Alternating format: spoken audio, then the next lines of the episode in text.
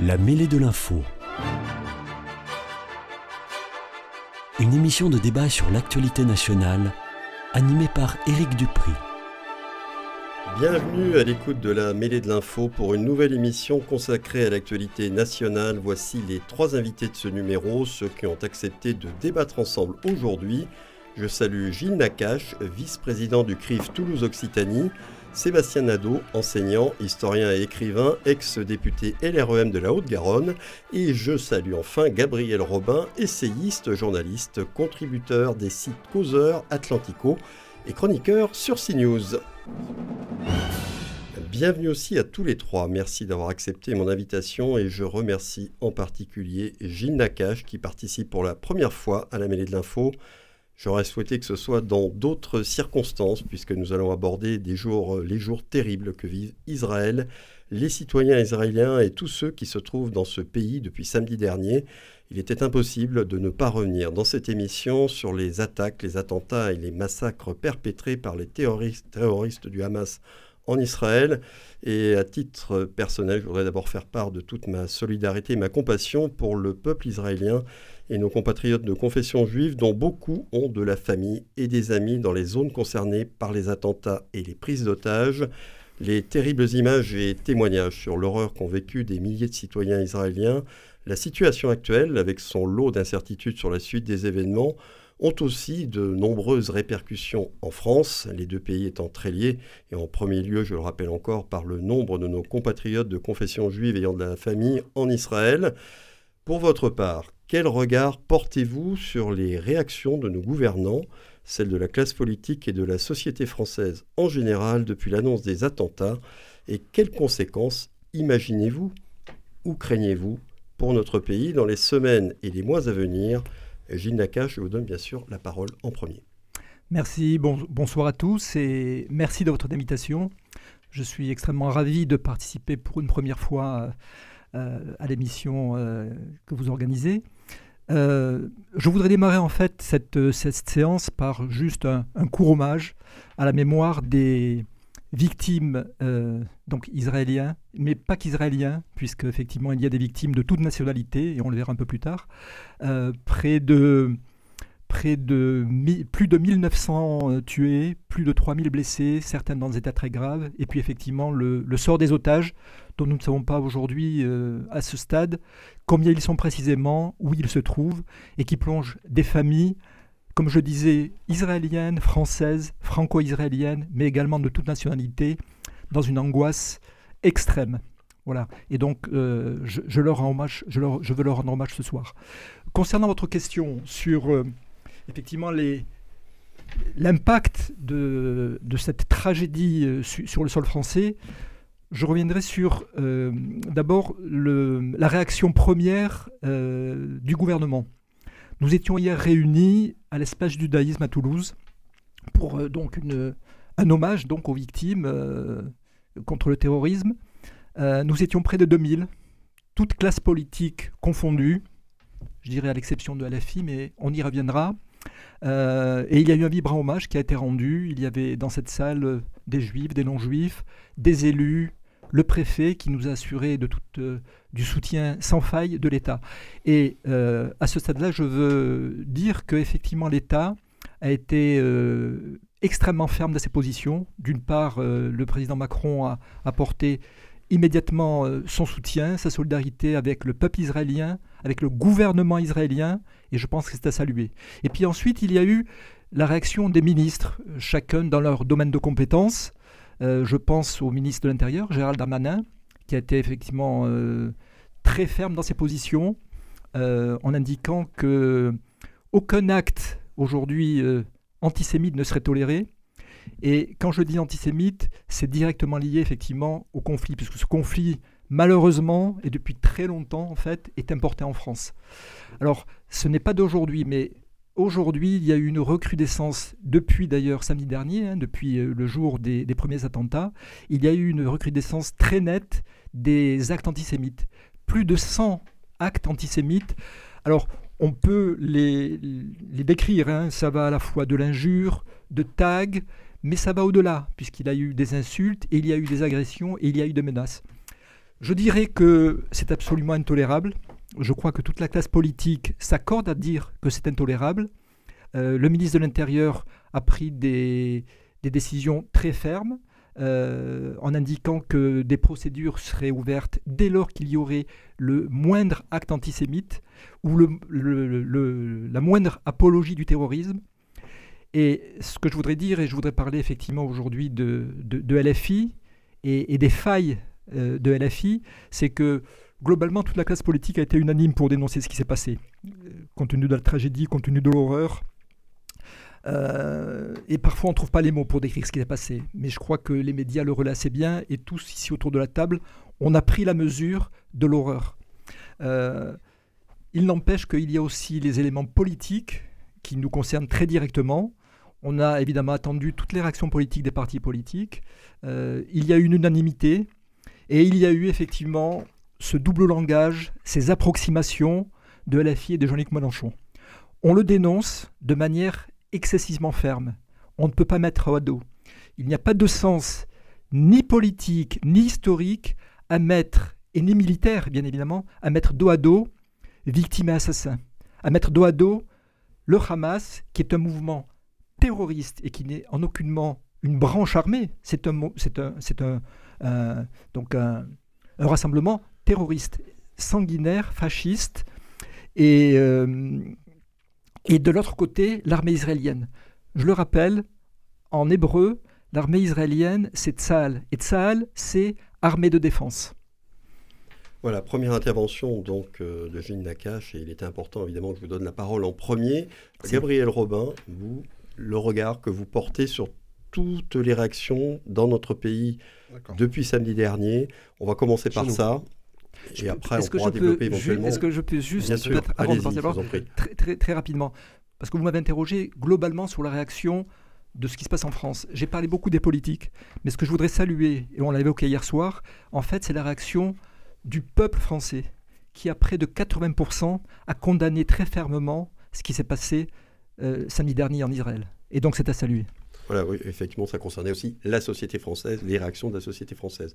Gabriel Robin. Alors, par où commencer ? Parce que c'est, c'est un sujet euh, tellement vaste, tellement euh, ancien, et qui rejaillit, euh, qui renaît d'une manière euh, aussi, euh, aussi forte, euh, parce que c'est euh, effectivement, euh, on peut faire le, le, le parallèle, le onze septembre d'Israël, c'est-à-dire qu'il y a eu une attaque d'une ampleur imprévisible par la plupart des experts, Euh, d'une brutalité inouïe aussi.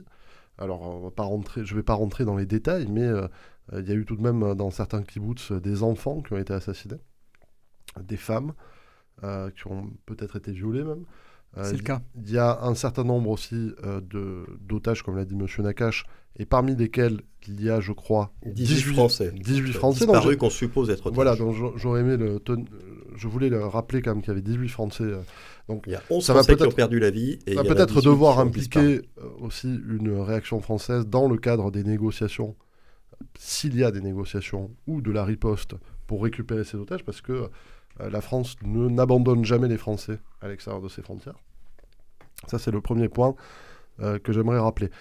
Euh, sur la, la réaction de la classe politique, euh, elle était malheureusement prévisible, parce que moi, je crois qu'il y a une fuite en avant. On va parler de L F I, hein, je suis désolé, c'est le, c'est bah, le sujet du jour. Effectivement, ont été pointés du doigt. Il y a une fuite euh, en avant de L F I, et je, j'aimerais d'ailleurs faire un parallèle avec leur réaction à propos euh, de la guerre d'Ukraine. Je les ai trouvés beaucoup moins vifs quand il s'agit de dénoncer euh, Poutine et l'armée russe, qui a aussi pratiqué euh, une invasion illégale.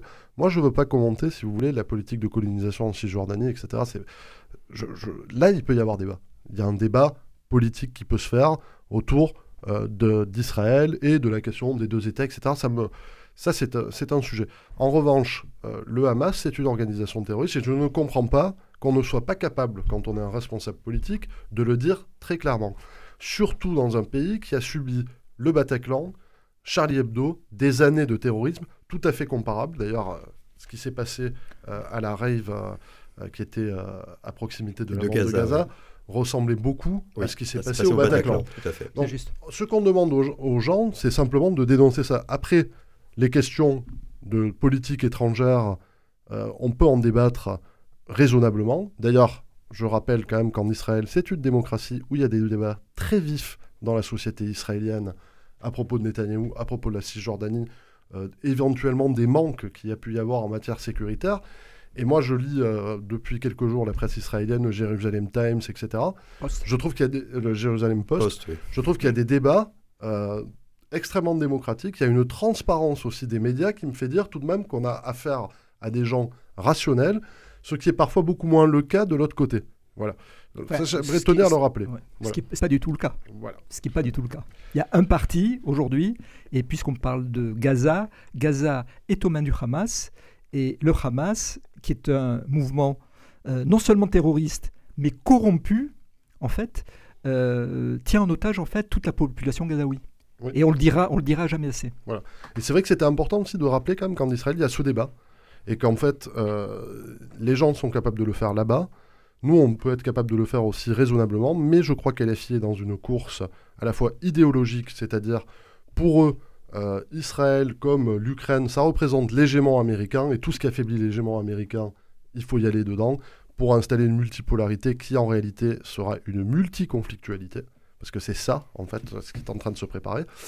Et la deuxième chose, dans la région. Je vais aller un peu plus loin aussi, pardon notre, euh, d'aller un petit peu allez-y, plus loin, allez-y. Je pense qu'il y a une forme d'électoralisme, puisqu'on sait que euh, l'électorat musulman euh, français vote à plus de quatre-vingts pour cent pour la France insoumise, et je suppose que Jean-Luc Mélenchon et ses proches imaginent que euh, s'ils ne prennent pas cette position-là, c'est-à-dire cette position ambiguë, il perdrait cet électorat. Moi, je pense que c'est faux. Je pense aussi qu'il méprise par là même une grande partie des musulmans français qui sont tout à fait capables de faire la part des choses, c'est-à-dire qu'ils sont tout à fait capables de soutenir la création d'un État palestinien tout en dénonçant le terrorisme. J'en ai vu, j'en ai eu des exemples à la télévision ou sur Internet.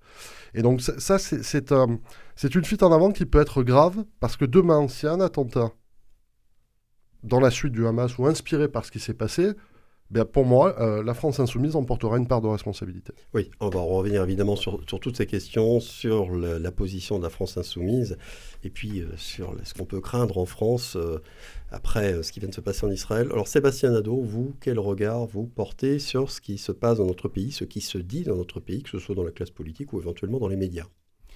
D'abord, euh, il y a une, une, une première chose, euh, je, je, je suis un ancien député, mais j'ai envie d'aborder la question du terrorisme par sa définition en sortant des, des idéologies et de, de l'instant c'est présent. C'est une définition et, très précise, vous avez raison. Et cette, euh, cette définition, elle, elle nous dit quoi ? Elle nous dit euh, qu'il s'agit euh, d'utiliser la, la violence euh, pour euh, générer une situation de peur.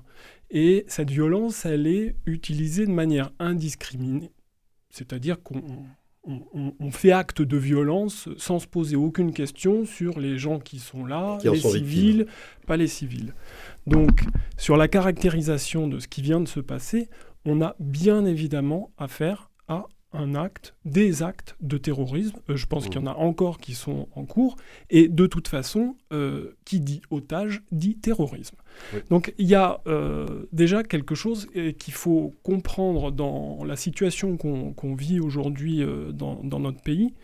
C'est que tout sujet euh, est propre à l'instrumentalisation. Et euh, malheureusement, beaucoup de, de politiques, dont j'étais, hein, euh, j'ai vu euh, de l'intérieur comment euh, tout ça se, se passait, instrumentalisent des, des sujets euh, pour des questions euh, électoralistes. Hein. Faut pas se, faut pas se leurrer, faut pas se méprendre. C'est quelque chose qui s'explique euh, de manière rationnelle. Euh, mais on se retrouve euh, avec une situation euh, où moi je vois euh, trois catégories euh, de personnalités politiques aujourd'hui. Euh, la première, c'est ceux qui font mine de euh, un petit peu s'insurger euh, de ce qui se passe, alors qu'ils savent que depuis des années, euh, depuis des mois, il euh, euh, y a, y a une violence montante euh, Euh, à Gaza et, euh, et particulièrement sur, sur les territoires palestiniens. Euh, moi, j'ai organisé une table ronde euh, en deux mille vingt et un à l'Assemblée nationale qui, sa- qui, s'appelait, qui s'intitulait « Israël, dialoguer avec l'ennemi ». Donc, je peux, je peux vous dire euh, qu'au moment, euh, les intervenants, tous, euh, une fois qu'on a fait le, le tour de table, je me suis dit, mais c'est pas possible, euh, vous, vous avez une lueur d'espoir pour moi, quelque chose à me donner là, parce que là, moi, je suis désespéré. Et non. Euh, donc c'était euh, des, des, des Charles Anderlin, euh, Pierre Aski, et cetera, qui... qui qui analysait la situation dans « on va dans un carnage ». On ne sait pas comment, quand, mais euh, la, la situation est au plus, au plus terrible. Donc on a beaucoup de politiques qui font mine euh, de, de, de, de découvrir une situation. Euh, on a beaucoup de politiques qui parlent alors qu'ils connaissent rien au oui, sujet. Moi, je suis beaucoup, assez beaucoup. désespéré. Euh, écoutez, à l'Assemblée nationale, Euh, moi, euh, j'étais à la commission des affaires étrangères, donc je pense pouvoir parler avec euh, connaissance de cause, même si euh, je ne sais pas tout. Mais je suis quand même assez troublé de voir que des députés qui sont dans la commission des affaires sociales et qui sont submergés par ces questions-là, avoir un avis sur un sujet qui les dépasse et sur lequel ils ne connaissent rien. Bon, ça c'est, un, c'est... donc il y, y a cette catégorie de gens qui parlent. Euh, on ne sait pas trop, euh, c'est, c'est pour, euh, pour occuper le terrain. Donc moi, ces gens-là, je les trouve assez inquiétants. Alors, ensuite, on a quand même du extrêmement positif. Et puis je viendrai à la France insoumise euh, en, en dernier. On a du, de, de l'extrêmement positif. Euh, moi, j'ai écouté euh, Dominique de, de Villepin euh, ce matin. Euh, c'est pas, euh, franchement, euh, on va dire, mon camp politique, euh, historique, et cetera. Mais je me suis dit, bon, on a quand même quelques voix euh, françaises qui sont signifiantes, qui ont une expérience euh, extrêmement, euh, extrêmement forte et qui posent bien euh, les termes euh, de la situation. C'est-à-dire que dans une situation comme celle qu'on vient de vivre euh, depuis le, le, le sept octobre, on commence euh, par se soucier euh, de ces gens qui sont dans une détresse absolue, qui viennent de perdre un proche, qui euh, sont en attente de nouvelles de quelqu'un. On ne peut pas euh, balayer ça et puis faire comme si euh, il faut renvoyer à je ne sais quelle date euh, la guerre du Kippour ou je ne sais pas quoi. Non, d'abord, il faut se soucier des gens qui sont dans une extrême difficulté aujourd'hui. Euh, donc on a des gens comme Dominique de Villepin, il y en a quelques autres, mais malheureusement, il n'y a pas tant de voix que ça euh, qui arrivent à se sortir de la mêlée politicienne pour poser les termes d'un, d'un débat euh, assez clair. Et puis il y a la France insoumise. Alors la France insoumise, qu'est-ce que vous voulez ? euh, À partir du moment où le guide suprême euh, se met à dérailler et puis raconter des choses euh, qui sont euh, euh, complètement à côté euh, du sujet, euh, et qu'ils ont une organisation euh, qui fait que quand le guide suprême a parlé, euh, tout le monde doit dire euh, la même chose, euh, ben oui, la France insoumise est à côté de la plaque sur le sujet. Euh, fort heureusement... Dans la France insoumise, il y en a quelques-uns qui ne sont pas vraiment de la France insoumise, hein, il faut le relever. Effectivement, euh, on a François Ruffin qui dit autre chose, heureusement.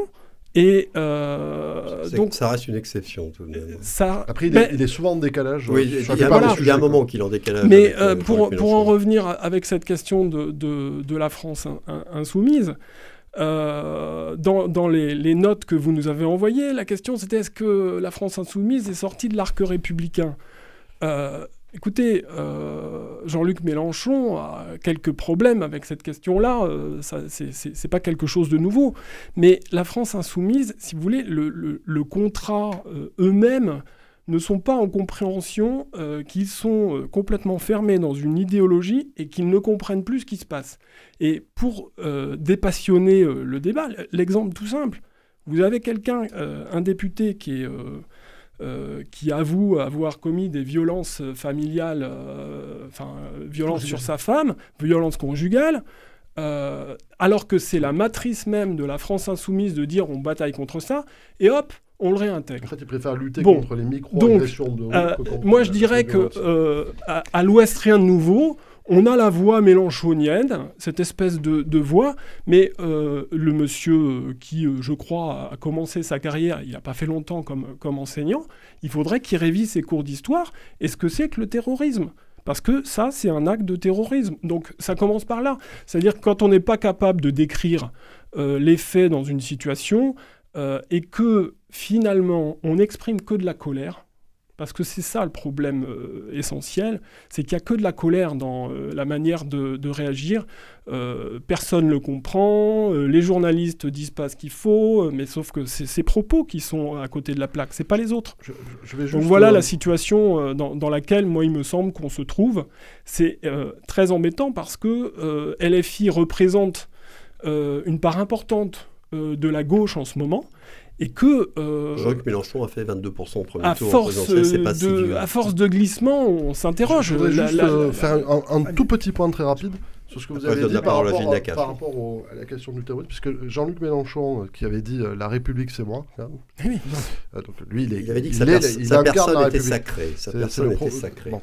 Euh, c'est pas sur, sa fonction, sa personne. Sur la question du, du terrorisme, il a essayé de s'en sortir d'une manière que j'ai trouvée particulièrement hypocrite et qui démontre aussi l'égocentrisme et le caractère insupportable du bonhomme, pardon. C'est-à-dire qu'il a, il a vraiment un caractère...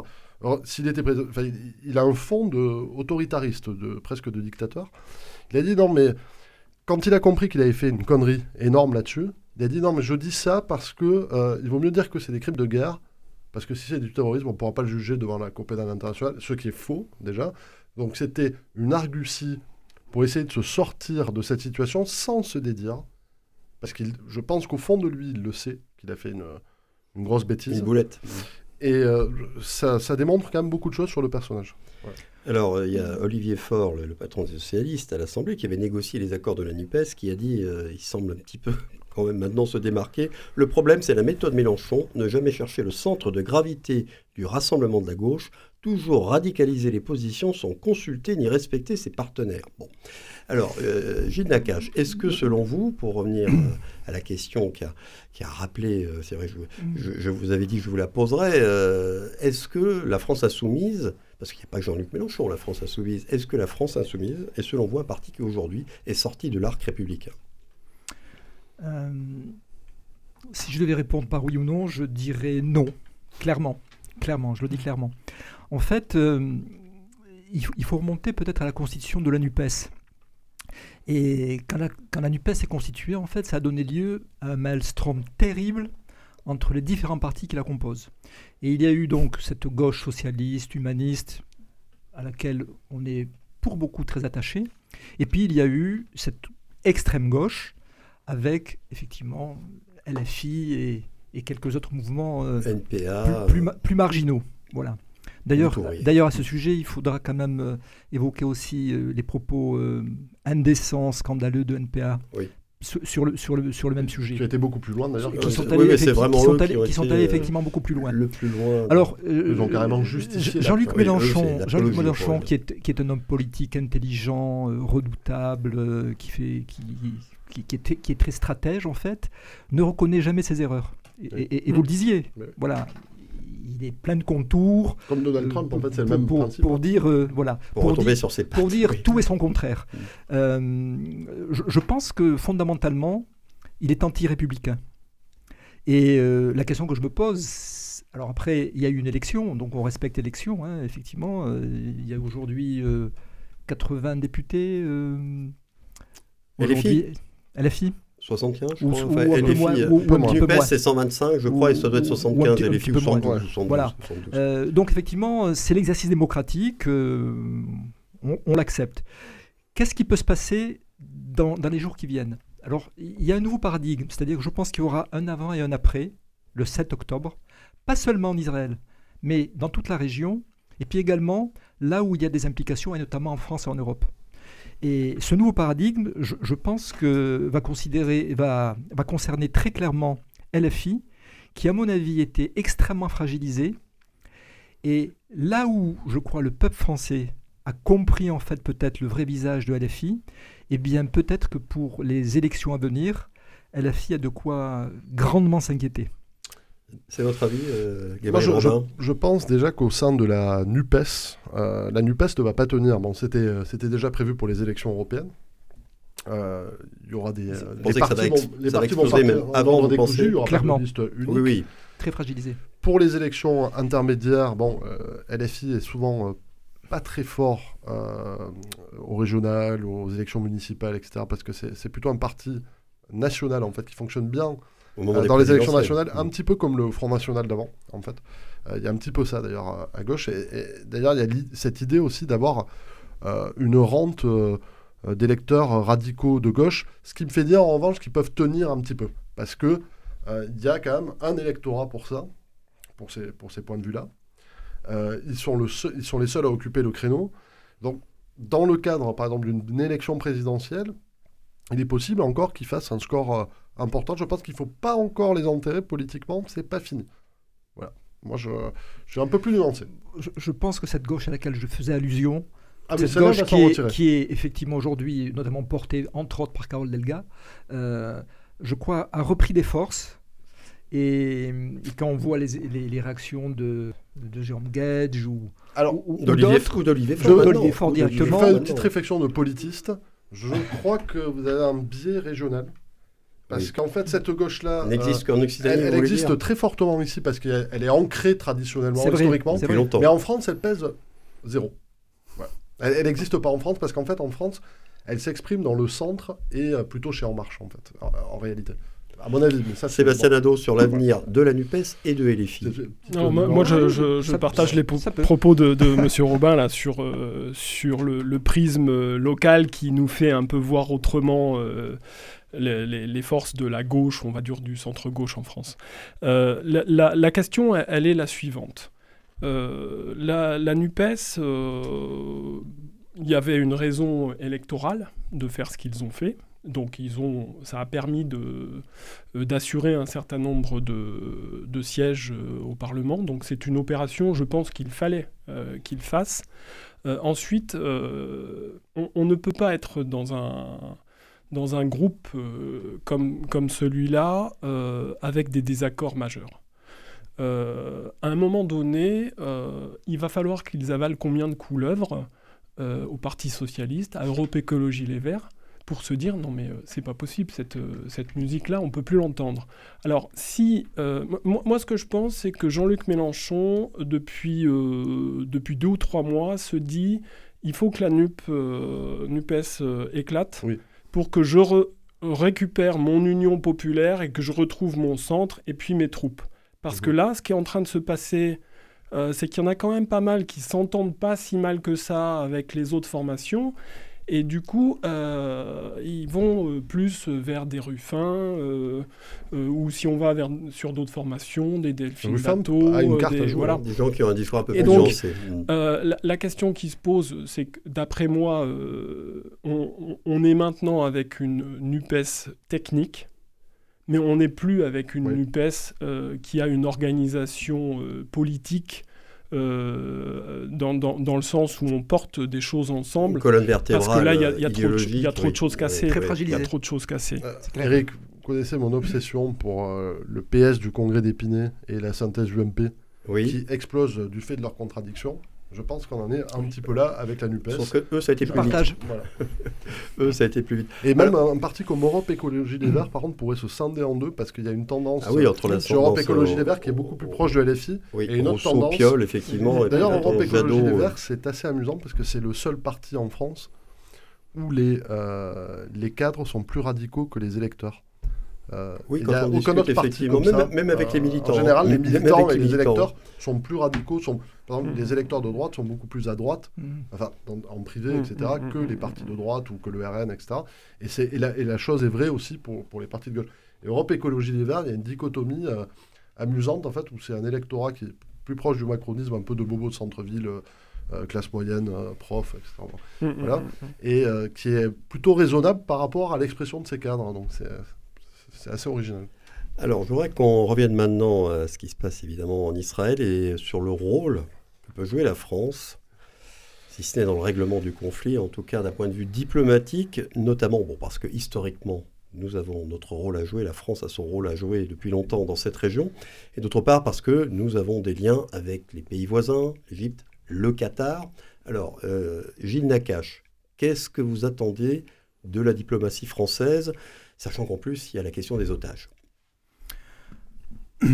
Alors, sur ce sujet de la diplomatie, je voudrais euh, en fait euh, juste faire un pas de côté pour rappeler quelle est aujourd'hui la situation militaire en Israël. Euh, il y a eu clairement, et une commission d'enquête qui sera nommée le dira. Mmh. Comment, puisque effectivement, à chaque fois qu'il y a eu des défaillances au niveau non seulement des renseignements, euh, des services secrets, il y a toujours une commission d'enquête objective, dirigée par un juge de la Cour suprême, qui est, euh, donc, qui est lancée et qui, de manière très, euh, très objective, fait un travail pour identifier les responsabilités. Sauf que là, en fait, le pays est en guerre. Et un pays qui fait la guerre, en fait, il commence par faire la guerre. Oui, bien sûr. Voilà. Oui, oui. Il commence par faire la guerre. Et ce n'est qu'ensuite, effectivement, qu'on on se souciera de savoir quelles sont les responsabilités, et probablement qu'elles sont effectivement nombreuses, non seulement au niveau de l'appareil militaire, militaire lui-même, mais, oui. mais bien sûr au niveau de l'appareil, de l'appareil politique. Et là, peut-être, oui. où il faudra réfléchir, c'est qu'on a effectivement à droite, avec Netanyahou, depuis assez longtemps maintenant, un gouvernement de droite plutôt sécuritaire et qui a failli. Donc, les responsabilités, il, faut, il, faudra, il faudra les chercher.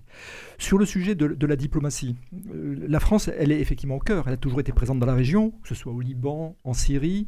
Elle a des relations extrêmement proches avec le Qatar. Il y a eu déjà des discussions avec le Qatar qui ont été engagées, notamment pour faire intervenir le Qatar, éventuellement dans la libération d'otages. Le résultat de, de cela, je suis sceptique. Je dois dire que je suis sceptique. Euh, je ne sais pas dans quelle mesure le Qatar, qui lui-même tout, a quand même quelques relations indirectes avec l'Iran, euh, pourra accepter effectivement de rentrer dans un véritable effort de négociation qui pourrait mener à la libération des otages. Euh, il y a toujours effectivement une voie diplomatique qu'il faut pas, euh, dont il ne faut pas s'exonérer, mais la politique est menée aujourd'hui, à l'heure où on se parle, et qui est dur, qui est dur, il faut le dire. Moi-même, quand, quand je le dis, effectivement, ça peut, ça peut donner des frissons, mais le gouvernement israélien a décidé de mener une politique très dure, de couper l'eau, l'électricité à Gaza. Euh, d'aucuns diront que c'est inacceptable. La condition à ça, c'est de dire tout simplement, euh, bah écoutez, libérez les otages, les affrontements ils continueront, mais libérez les otages qui sont des civils et qui ne sont pas des militaires. Et je pense que c'est une, une stratégie de fermeté qui est, tout à fait, qui est, qui est totalement justifiée. Et il y a eu une initiative, je ne sais plus de quel, de, de quel homme politique, que moi je salue d'ailleurs, et qui, qui indiquait en fait qu'il faudrait que tous les chefs d'État, tous les chefs d'État qui se préoccupent en fait de l'éthique, avant de se préoccuper des responsabilités dans un conflit. Donc aujourd'hui, on est dans cette étape de l'éthique et de la morale, disent au Hamas... libérer les otages, libérer les otages.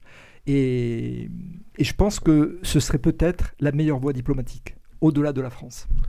Gabriel Robin. Ouf, alors, euh, pareil que tout à l'heure, il y a encore énormément de choses à dire. Euh, si on va faire des rappels historiques. Bon, voilà, bon, on ne va pas faire, de, on va pas remonter trop loin. On va pas remonter jusqu'au mandat euh, britannique et français euh, euh, là-bas, jusqu'au dé- à la naissance du sionisme, à la création de l'État d'Israël. On ne va pas remonter, on ne va pas faire tout ça.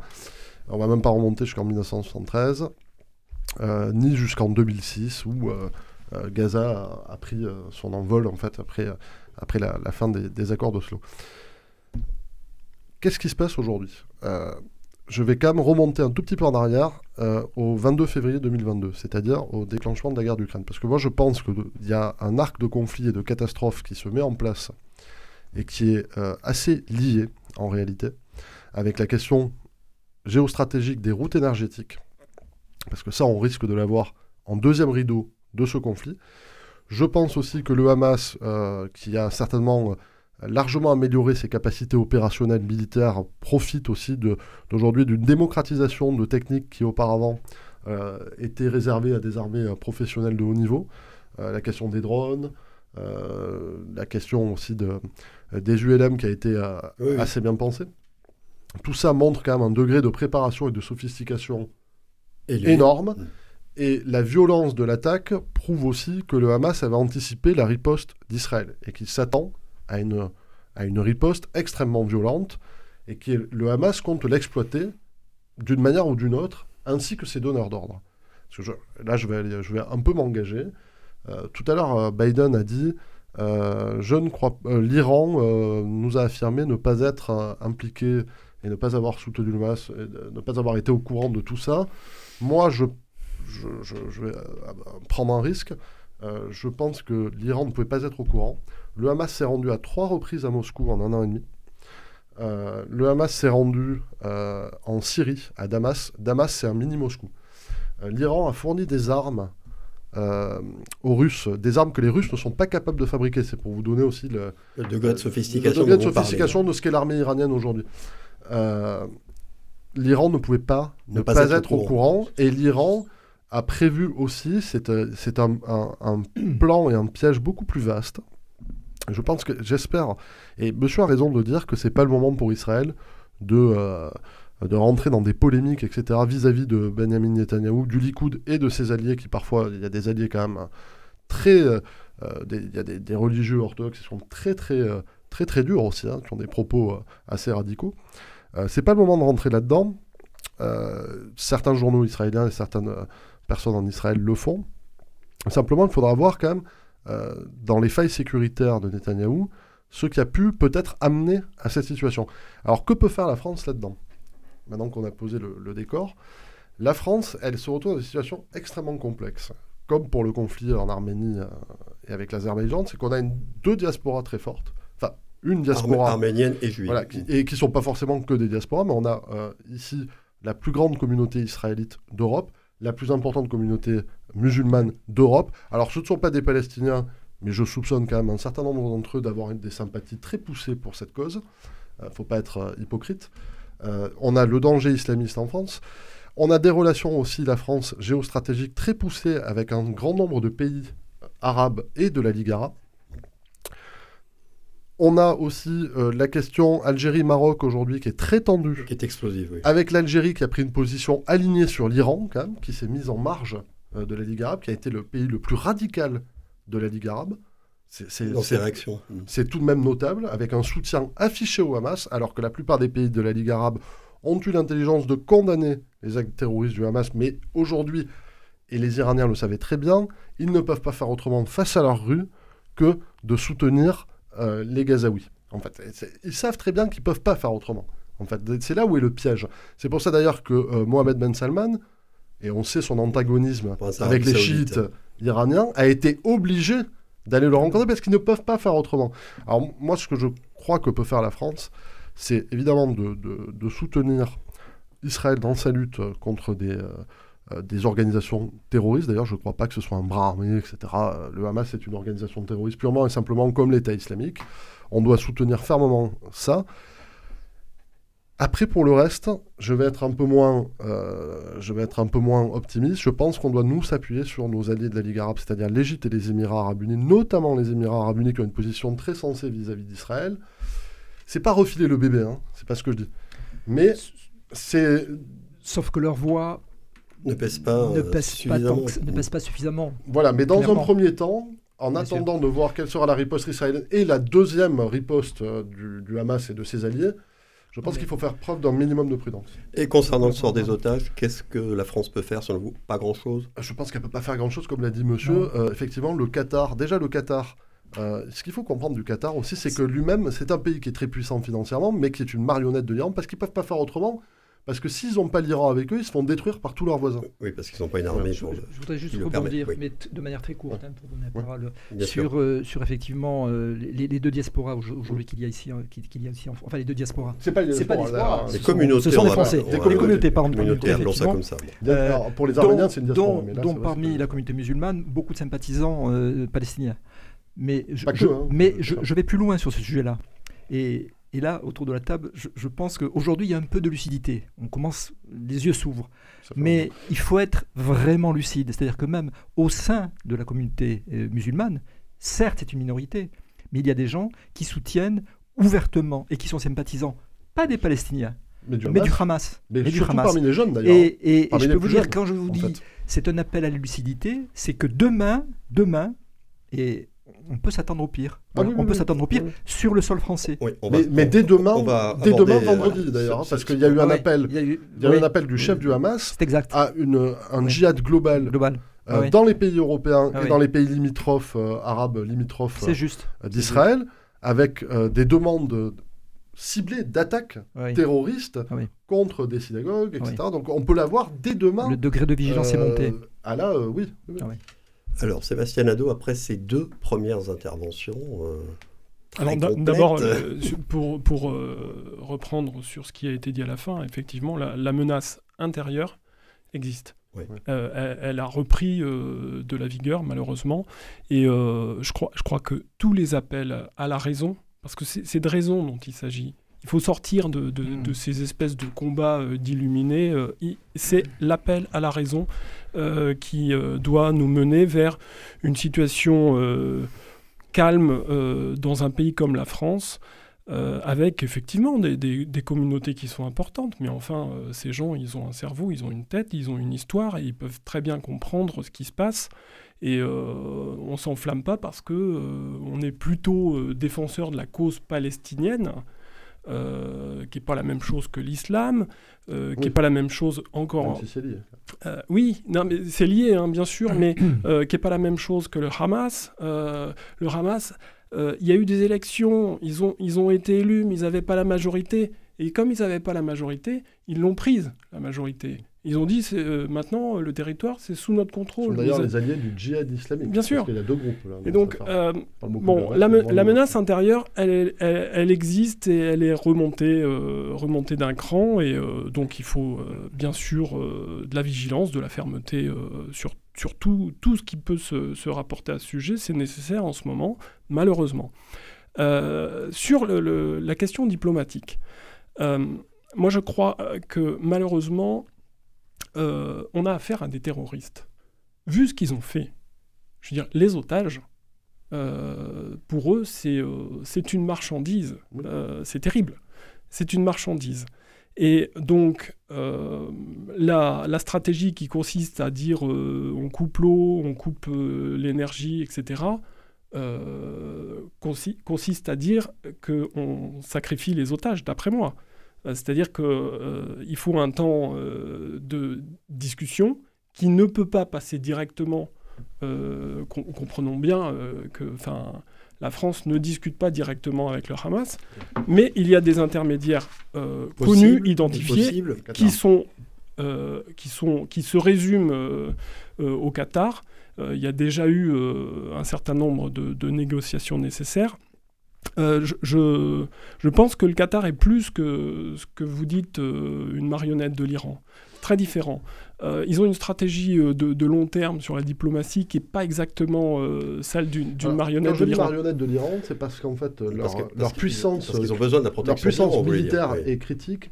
Alors, ils n'ont ils ont pas que besoin que de l'Iran, puisqu'ils ont un traité militaire avec la Turquie. Avec la Turquie, oui. C'est un autre acteur important, quand même, de la région. Le, le, le, ce, qui, ce, qui, euh, ce qui protège à l'heure actuelle, et, et, et ils estiment faire bien des concessions par ailleurs pour ça, mais ce qui protège le Qatar, c'est qu'il y a une base militaire américaine sur le sol qatari. Hein. Et à partir de là, le Qatar euh, est devenu, qu'on, qu'on, qu'on le veuille ou pas, euh, mais est devenu... Euh, le lieu de beaucoup de négociations en, oui. en toute matière. On avait plutôt le sultanat d'Oman euh, il y a quelques années qui non, était connu bon. pour être le, le, la plateforme de, de le diplomatie. Qatar. Le Qatar, avec le nouvel émir qui Israël est là... Israël de... a beaucoup discuté avec le Qatar d'ailleurs par oui. rapport au Hamas Bien en sûr. deux mille vingt. Euh, quand il y a eu euh, tous ces gens à... à évacuer de, d'Afghanistan au moment de la reprise de, de Kaboul, euh, euh, le, le Qatar est intervenu euh, pour, pour, pour, euh, comme intermédiaire pour la France, et avec euh, quand même un certain nombre de succès. Hein. Moi, je, j'étais encore euh, ouais. parlementaire, et j'ai vu euh, euh, des journalistes, enfin, euh, ils sont en vie parce que le, le Qatar est intervenu. Donc, Euh, si, s'il y a euh, quelque chose à tenter, euh, la, la piste du Qatar est quand même une piste sérieuse qui, qu'il ne faut, euh, faut pas négliger. L'Iran euh, est un, je dirais, c'est presque un ennemi héréditaire d'Israël. Euh, L'Iran euh, l'astre noir du est euh, dans toute situation quand il peut euh, entamer d'une manière ou d'une autre euh, la puissance américaine. Euh, systématiquement, il, il s'engage. Donc, euh, d'une manière ou d'une autre, euh, y a li- y a la main de l'Iran euh, quelque part. Il oui. euh, faut, faut pas être euh, déraisonnable sur le, sur le sujet. Euh, après, euh, toute la question, c'est de savoir ce que la France peut faire davantage que ce qu'elle doit faire. Parce que si elle peut euh, dialoguer avec l'Iran, si elle peut dialoguer euh, sérieusement avec le Qatar, il faut qu'elle le fasse, il faut qu'elle dialogue avec tous les pays de la région. Euh, on a fermé euh, l'ambassade en Syrie, je pense que c'était une erreur. Euh, maintenant, qu'est-ce qu'on fait avec la Syrie ? Bah, s'il y a plus oui, de lien, euh, euh, attendez, hein, je ne suis surtout pas en train de vous dire que je suis fan de Bachar el-Assad, hein. Euh, au contraire, c'est, c'est vraiment tout ce que je, j'exècre au, au plus haut point. Mais il n'empêche qu'on parle de diplomatie. La diplomatie, euh, c'est si on n'a pas de, euh, relais, si on n'a pas de dialogue, euh, on ne fait plus rien. Parce que on d'ailleurs, on a très bien compris les Russes, ils parlent avec, avec bien les sûr, Turcs, qui parlent mais bien avec sûr, absolument euh, tout le monde. On, on a vu monter euh, cette capacité euh, de la diplomatie si russe euh, dans, dans les dernières et, années. Et Turc aussi. Moi, je l'ai vu à partir de deux mille dix-huit, euh, parce que je travaillais pas mal sur, euh, sur l'Afrique et aussi sur le Moyen-Orient, mais je me suis rendu compte qu'il y avait les Russes partout, au moment. Mmh. Euh, donc, si, euh, quel, s'il y a quelque chose que la France doit faire, c'est de dialoguer, dialoguer, dialoguer avec... Euh, toutes les entités possibles. Et c'est aussi euh, chercher euh, un, un jour, là, euh, au plus vite, parmi euh, les Palestiniens, euh, des relais qui peuvent exister. Il euh, y a des associations qui sont assez intéressantes, qui travaillent avec des associations israéliennes. Il faut chercher des relais euh, dans la population palestinienne. On ne peut pas avoir comme seul interlocuteur ces, ces, ces types euh, avec des armes. Vous savez, il y a une stratégie, ce qu'a fait Bachar al-Assad en Syrie, juste avant le déclenchement de la guerre civile, quand il savait qu'il y aurait la guerre civile et qu'il allait avoir une opposition, euh, parce que Bachar al-Assad n'est pas un véritable musulman, c'est un alawite. C'est, euh, un alawite, c'est une ré- religion qui, n'a, qui est en réalité une hérésie de l'islam. Il a libéré beaucoup de terroristes, ceux qui formeront plus tard l'État islamique, pour avoir un seul antagoniste en face. Et je crois que chez Netanyahou, il y a eu un peu cette erreur vis-à-vis du Hamas, parce qu'en fait, c'est plus facile de justifier un certain nombre de choses quand on n'a que le Hamas en face. Ils se sont plantés sur cette affaire, et là, ça, mmh. ça leur retombe dessus. Euh, si, si on est parfaitement honnête, il y a quand même un peu ça. Voilà. Gilles Nakache, vous êtes euh, d'accord avec ce que vient de dire Gabriel Robin ?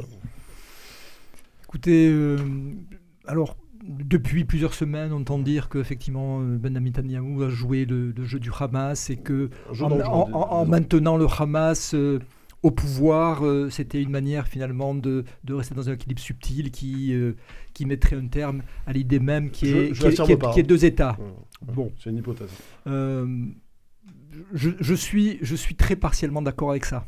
J'étais partiellement d'accord avec ça. Je pense simplement qu'il a... Il n'a il a pas mesuré, il a pas mesuré euh, alors c'est que Ben Netanyahou, c'est, c'est pas militaire, euh, véritablement. Il y avait des grosses mais, oppositions. Mais, il y a eu de grosses oppositions, mais je pense qu'il y avait effectivement beaucoup de généraux qui attiraient son attention sur euh, la dangerosité oui, du il Hamas. Il y a eu des débats à ce moment-là, ouais. Voilà, le, le, le politique a pris le pas. En fait, si vous voulez, ce qui s'est passé, d'ailleurs même maintenant, hein, euh, ça, on, on commence à avoir des informations, mais les, les militaires ont alerté. ont alerté. Les militaires ont alerté, mais après, ce, ce sont uniquement les politiques qui décident. Voilà.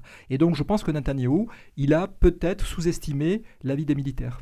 En fait, la force et la faiblesse, sur le Hamas. La force voilà. et la faiblesse d'Israël dans cette c'est... région du monde, c'est que c'est une véritable démocratie. Et donc, dans une véritable et démocratie, vous avez ouais. à la fois la ouais. force des démocraties, bah, souvent, c'est-à-dire la faculté les... d'adaptation, et la et faiblesse les... qui est celle de la vision du temps long et de la possibilité voilà. d'installer les politiques. Et en fait, euh, Netanyahou, il... il est un petit peu sur le modèle de ce qu'on voit euh, dans des, euh, des démocraties légèrement ficelé, quoi. C'est-à-dire comme euh, en Turquie, comme en Hongrie, et cetera. Alors, je ne suis pas du tout d'accord avec vous, là. Non, voilà. Moi, je, je pense je, que... Je, non, je suis pas du tout d'accord avec vous. Ça rejoint un petit peu ah, la normale régionale. Je, voilà, pour, pour l'avoir vécu, pour y être allé, pour avoir assisté à des séances parlementaires en Israël, euh, c'est une démocratie euh, ah, mais, pla- pla- ah, pleine et entière. C'est une pleine hein. démocratie, et, mais et lui, donc, il a eu l'intelligence même, de ficeler son pouvoir. Il à dire que, quelque part, euh, ce serait un peu euh, la démocratie euh, à, à l'aune de ce qui se fait en Turquie. J'ai, j'ai du mal, c'est ce que disent en tout cas ses opposants. J'ai du mal avec ça. C'est ce que disent ses opposants. Yeah. Voilà, voilà. Sébastien Nadot. Non, moi, pour moi, Israël est une démocratie au même titre que la France. J'entends parfois dire qu'en France, on n'est plus en démocratie. Je ne suis pas d'accord du tout avec ah, mais la ça. La France est une démocratie euh, euh, limite aussi. Ce, que, ce, qui, ce qui ressort quand même du, du moment et, et qui est de, d'une réflexion qu'il, qu'il faut bien mettre sur la table, c'est qu'il y a un problème avec euh, la, la question palestinienne. Cette oui, question palestinienne, euh, f- finalement, euh, bah, Israël, bien sûr que c'est euh, pour, pour le pays euh, un, un problème majeur, mais ce qu'on voit, c'est quand même que la, la communauté internationale euh, a quand même vraiment lâché l'affaire et euh, ne s'est pas préoccupée réellement euh, de, de cette question. Euh, la, la France, parmi, parmi d'autres, mais euh, moi, quand, quand je vois euh, dans cette région euh, le, le volume des exportations d'armes, dans une région dont on sait que la coexistence, la coexistence, pas la cohabitation, la coexistence est extrêmement difficile et périlleuse. Euh, envoi- par, par envoyer, essence, oui. envoyer autant d'armes en même temps, c'est pour dans, ça qu'il dans nous cette région. Défendre.